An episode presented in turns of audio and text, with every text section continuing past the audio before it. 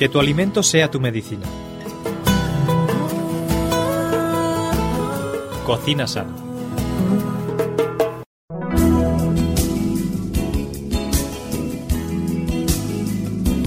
Un día más, queridos amigos, comenzamos en este momento Cocina Sana, vuestro programa de cocina, que es mucho más que un programa de cocina, porque ya sabéis que además de esas recetas estupendas que tenemos al final del programa, tenemos también las propiedades, en este caso, las propiedades de la albahaca. ¿Que sí, Ana? Sí, vamos a hablar de la albahaca hoy, nos vamos a sorprender. Mm, ya sabéis, estamos con Ana Ribeira y con ella pues compartimos eh, el programa de hoy y, y muchos programas que, que estamos compartiendo este tiempo.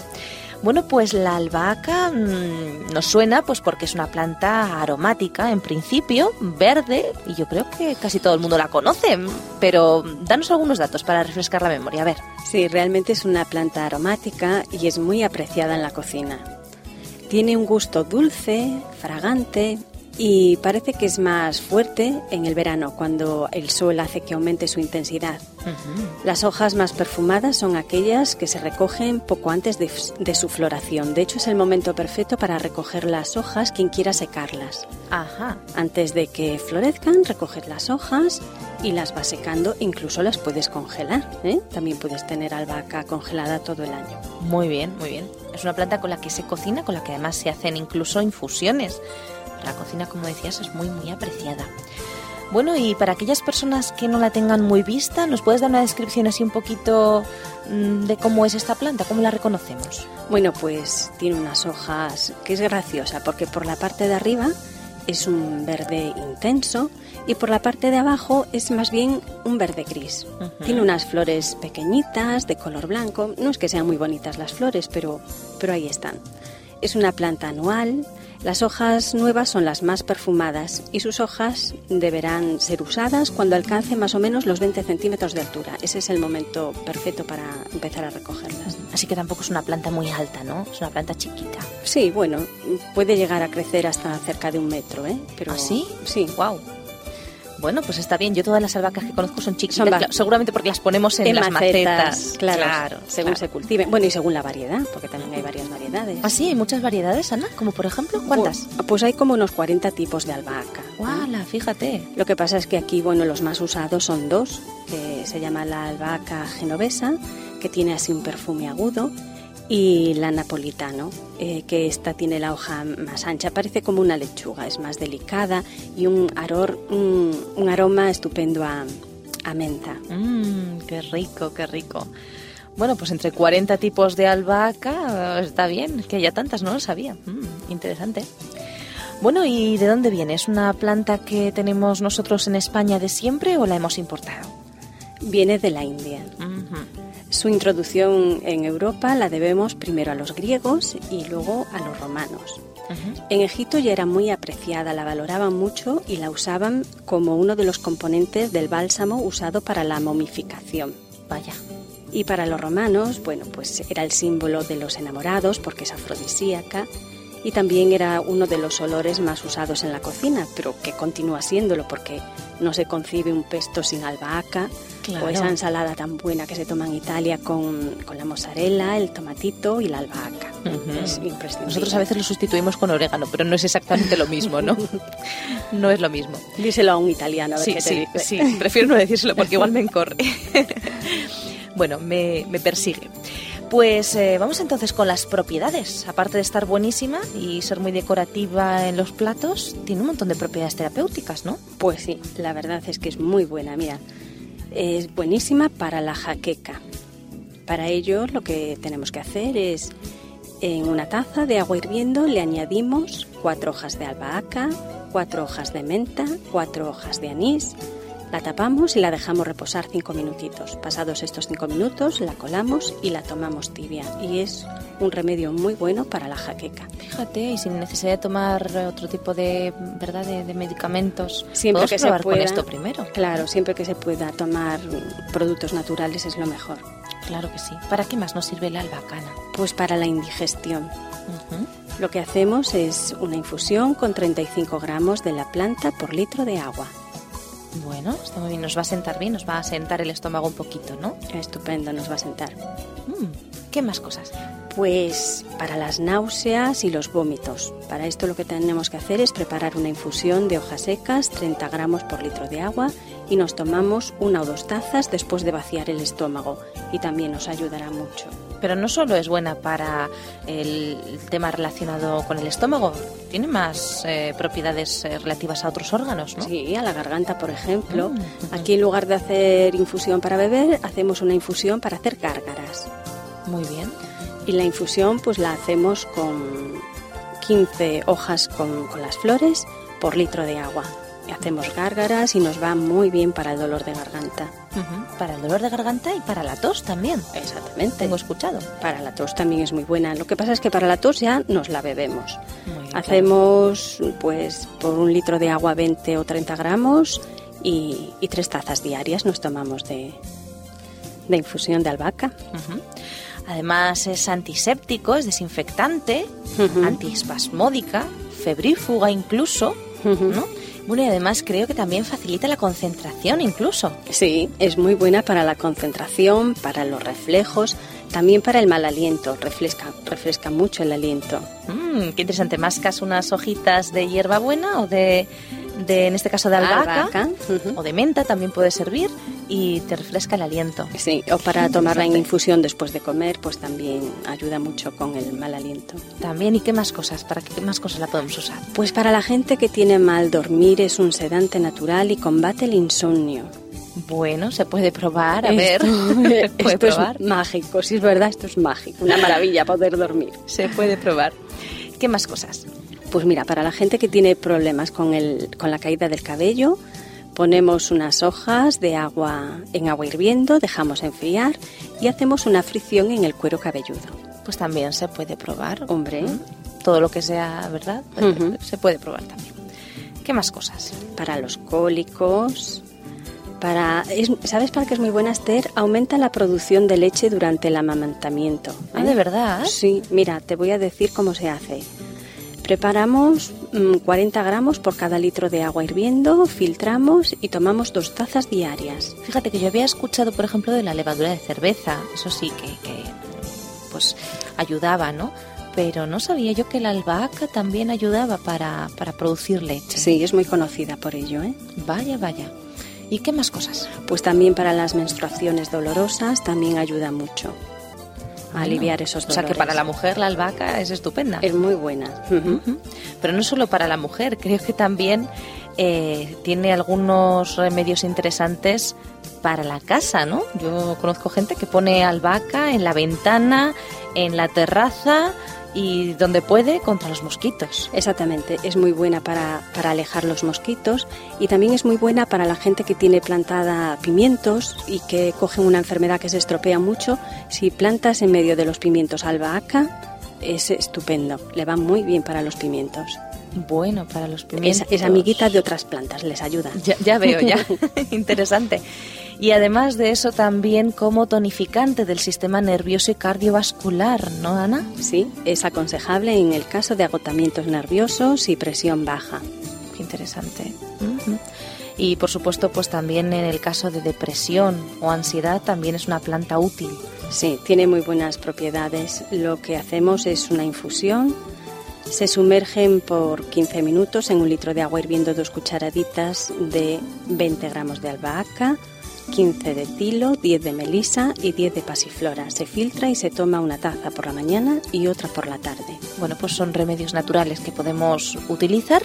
Evidentemente, si no nos eh, funcionan, pues siempre tenemos ocasión de recurrir a los remedios farmacéuticos, ¿no? Pero tenemos ahí una botica interesante en, en nuestra, en nuestro medio que tenemos que aprender a, a utilizar.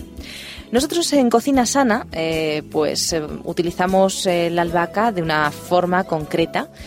Y bueno, pero también mm, podemos prepararla como tisana, Ujú. aunque es un algo que bueno que, que se puede hacer en otros programas también de, de radio adventista, como por ejemplo, eh, pues no sé, remedios eh, caseros, etcétera, ¿no?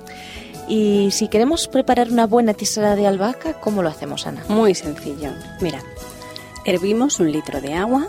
Cuando esté hervida le añadimos unas 20 o 30 hojas, la tapamos, la dejamos reposar 10 minutos, Al cabo de esos 10 minutos la colamos y la servimos con miel, porque la miel tiene un efecto potenciador.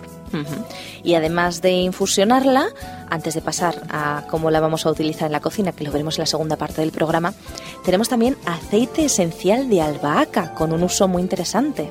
Sí, eh, perfuma el ambiente, favorece la memoria y la concentración. Es muy bueno, pues, si tienes en casa estos quemadores, ¿sabes? Que le pones debajo la velita, pues pones en él un poquito de agua y unas gotitas, unas 10 gotitas de aceite de albahaca y es una maravilla tener ese, esa esencia en el hogar. Te huele en la casa estupendamente. Sí, y si no, si no lo tienes, pues también puedes poner en un pañuelo un par de gotitas de albahaca y bueno, pues vas de vez en cuando a lo largo del día así oliendo. Qué bueno, qué bueno. Bueno, pues ha llegado el momento de hacer una pequeña pausa, escuchamos una canción y volvemos enseguida para ver los usos culinarios de la albahaca. Hasta ahora mismo, amigos. Me siento bien, bien, bien, me siento bien con mi Señor.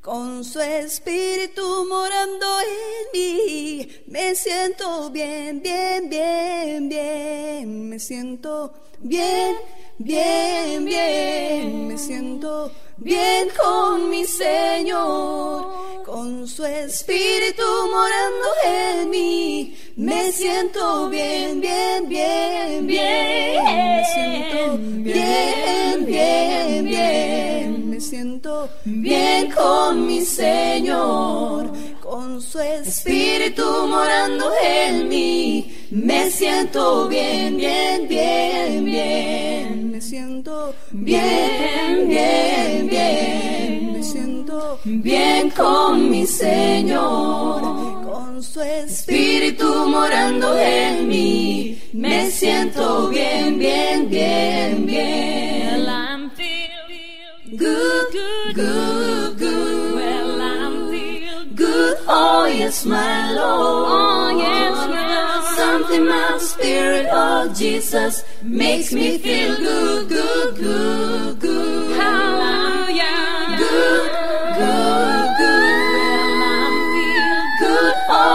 My Lord. Oh, because there's something my spirit of Jesus makes me feel good, good, good, good. Because there's something my spirit of Jesus Jesus, oh Jesus, makes me feel good, good, good, good.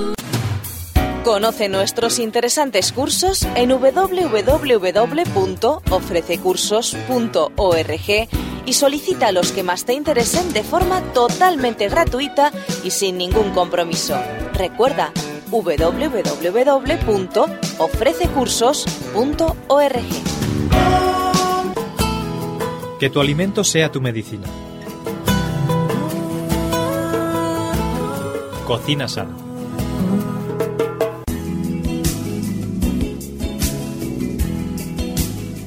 Ya estamos aquí nuevamente en Radio Adventista, seguimos en Cocina Sana y estamos con Ana Ribeira y estamos hablando de la albahaca, aunque es una planta pues que hemos utilizado para infusiones, incluso para eh, diferentes remedios, también para odorizar la casa. Eh, evidentemente, en Cocina Sana lo que más nos interesa, Ana, son sus usos culinarios. Sí, lo que utilizamos son las hojas frescas, fundamentalmente en ensaladas, en preparaciones con quesos, como te comentaba antes, con queso y tomate, la albahaca va Mm, de maravilla. Y luego pues para Con mozzarella ¿no? exactamente. Oh, qué rico. Y luego pues para sopas, carnes, pescados y salsas, pues muy bien. Bueno, pues eh, yo no sé si tiene algún tipo de efecto secundario. Mm, Sí. Sí. mm, Mira, hay, hay dos cosas. Hablando de, de combinarla con otros alimentos, no pasa nada con que se utilice con hongos, no hace ningún efecto secundario malo, simplemente no armoniza bien. ¿eh? Entonces Las podemos... setas y los hongos con la albahaca no armonizan. No, entonces no conviene cuando se preparan hongos ponerle albahaca. Mejor ajito y perejil, ¿no? Pero es simplemente por el sabor, ¿eh? no por ninguna otra cosa. Pero sí tenemos que tener en cuenta que al igual que la mayor parte de los aceites hay que evitarlo en el embarazo. Ajá. Y en los niños menores de 6 años también hay que evitar pues el uso interno de la albahaca y en grandes dosis la albahaca por vía interna puede llegar a provocar efectos narcóticos mientras que por vía externa puede irritar las mucosas. ¿eh? Entonces hay que tener cuidado también con las cantidades que se toman. Todo es bueno en su justa medida, ¿verdad? Pero de todos modos, las embarazadas y los niños menores de 6 años es mejor, que la eviten. Vale, mejor que no. Bueno, y en cuanto a recetas, ha llegado el momento esperado por nuestros oyentes, el momento de las recetas al final de nuestro programa. Vamos a dar esas recetas de cocina con albahaca. ¿Qué tenemos para hoy, Ana? Pues tenemos una pasta al pesto genovés. Pasta al pesto. Muy italiano. Sí, sí, sí, sí. La verdad es que sí. Bueno, pues vamos a pedir a nuestros amigos oyentes que cojan lápiz, papel y tomen nota de estas recetas estupendas. ¿Que no tenemos lápiz y papel? No pasa nada. info arroba y les enviamos la receta a su casa. Bueno, Ana, pasta al pesto genovés. Pues para este plato necesitamos los siguientes ingredientes. 800 gramos de espagueti, o la pasta que más nos guste, cocida según las instrucciones que vengan en el paquetito.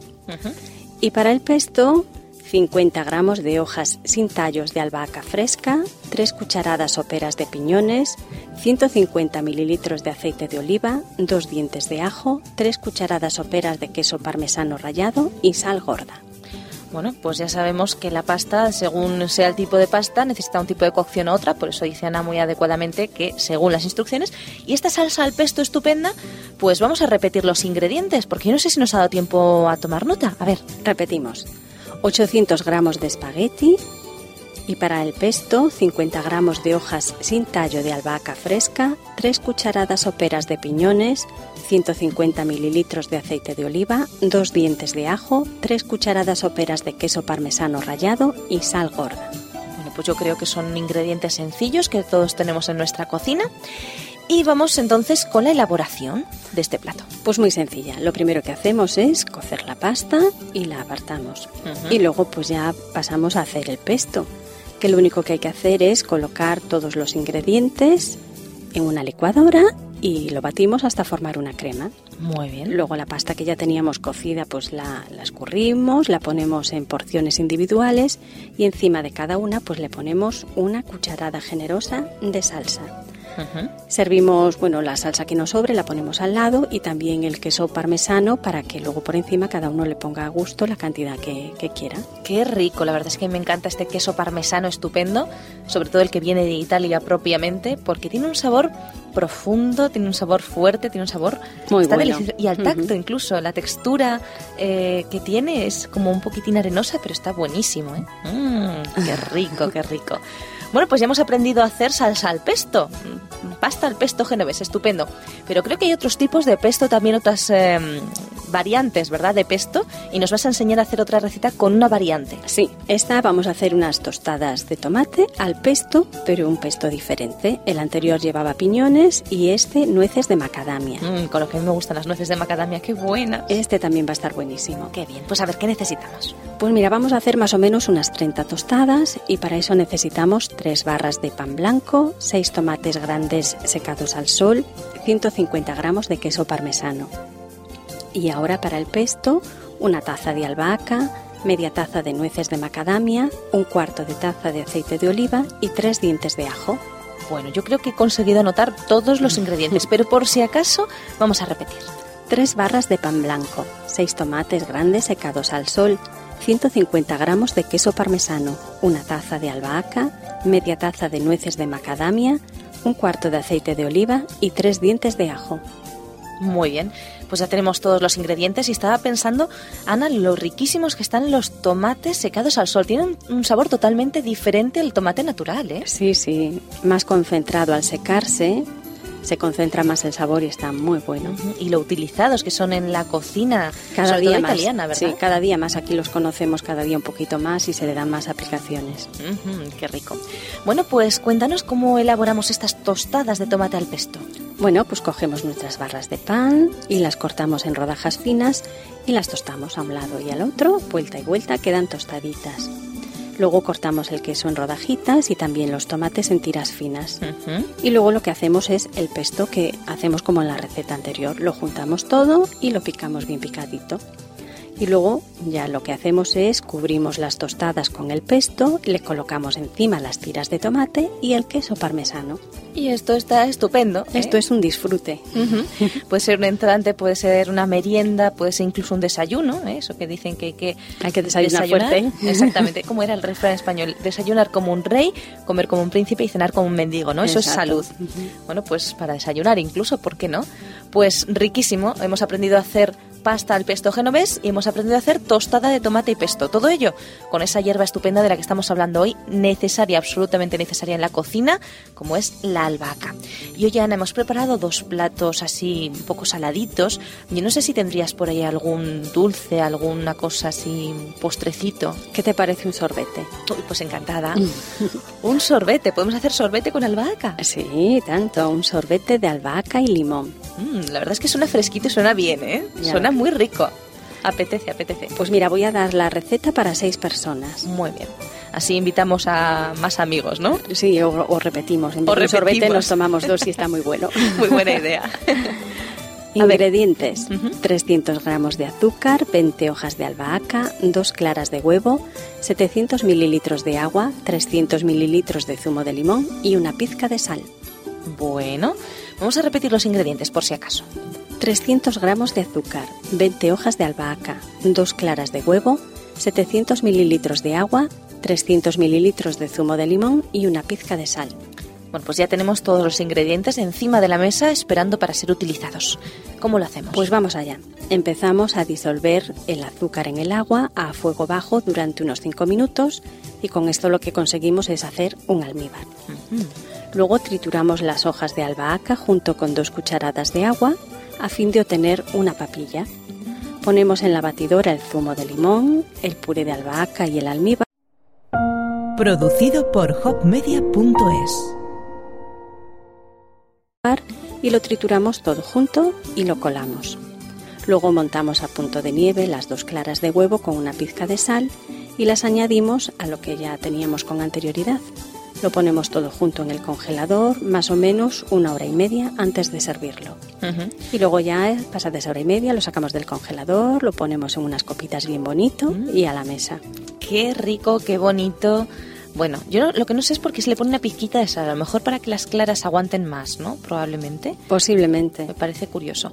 Bueno, pues lo metemos en el congelador, como has dicho, lo sacamos, lo ponemos en copitas de cristal y cómo lo podemos decorar, Ana, para que quede bonito. Hombre, hay que adornarlo un poquito, así un par de hojitas de albahaca, una rodajita de limón, una pajita, bueno, Bueno, bueno, bueno, bueno, bueno. Esto es estupendo.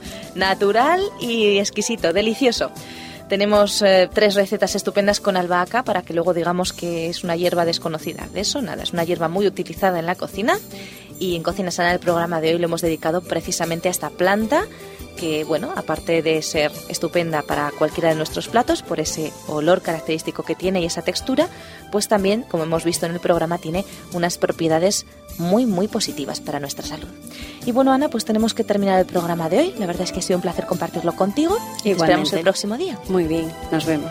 Bueno amigos, pues entonces os esperamos el próximo día aquí, en Cocina Sana. Hasta pronto.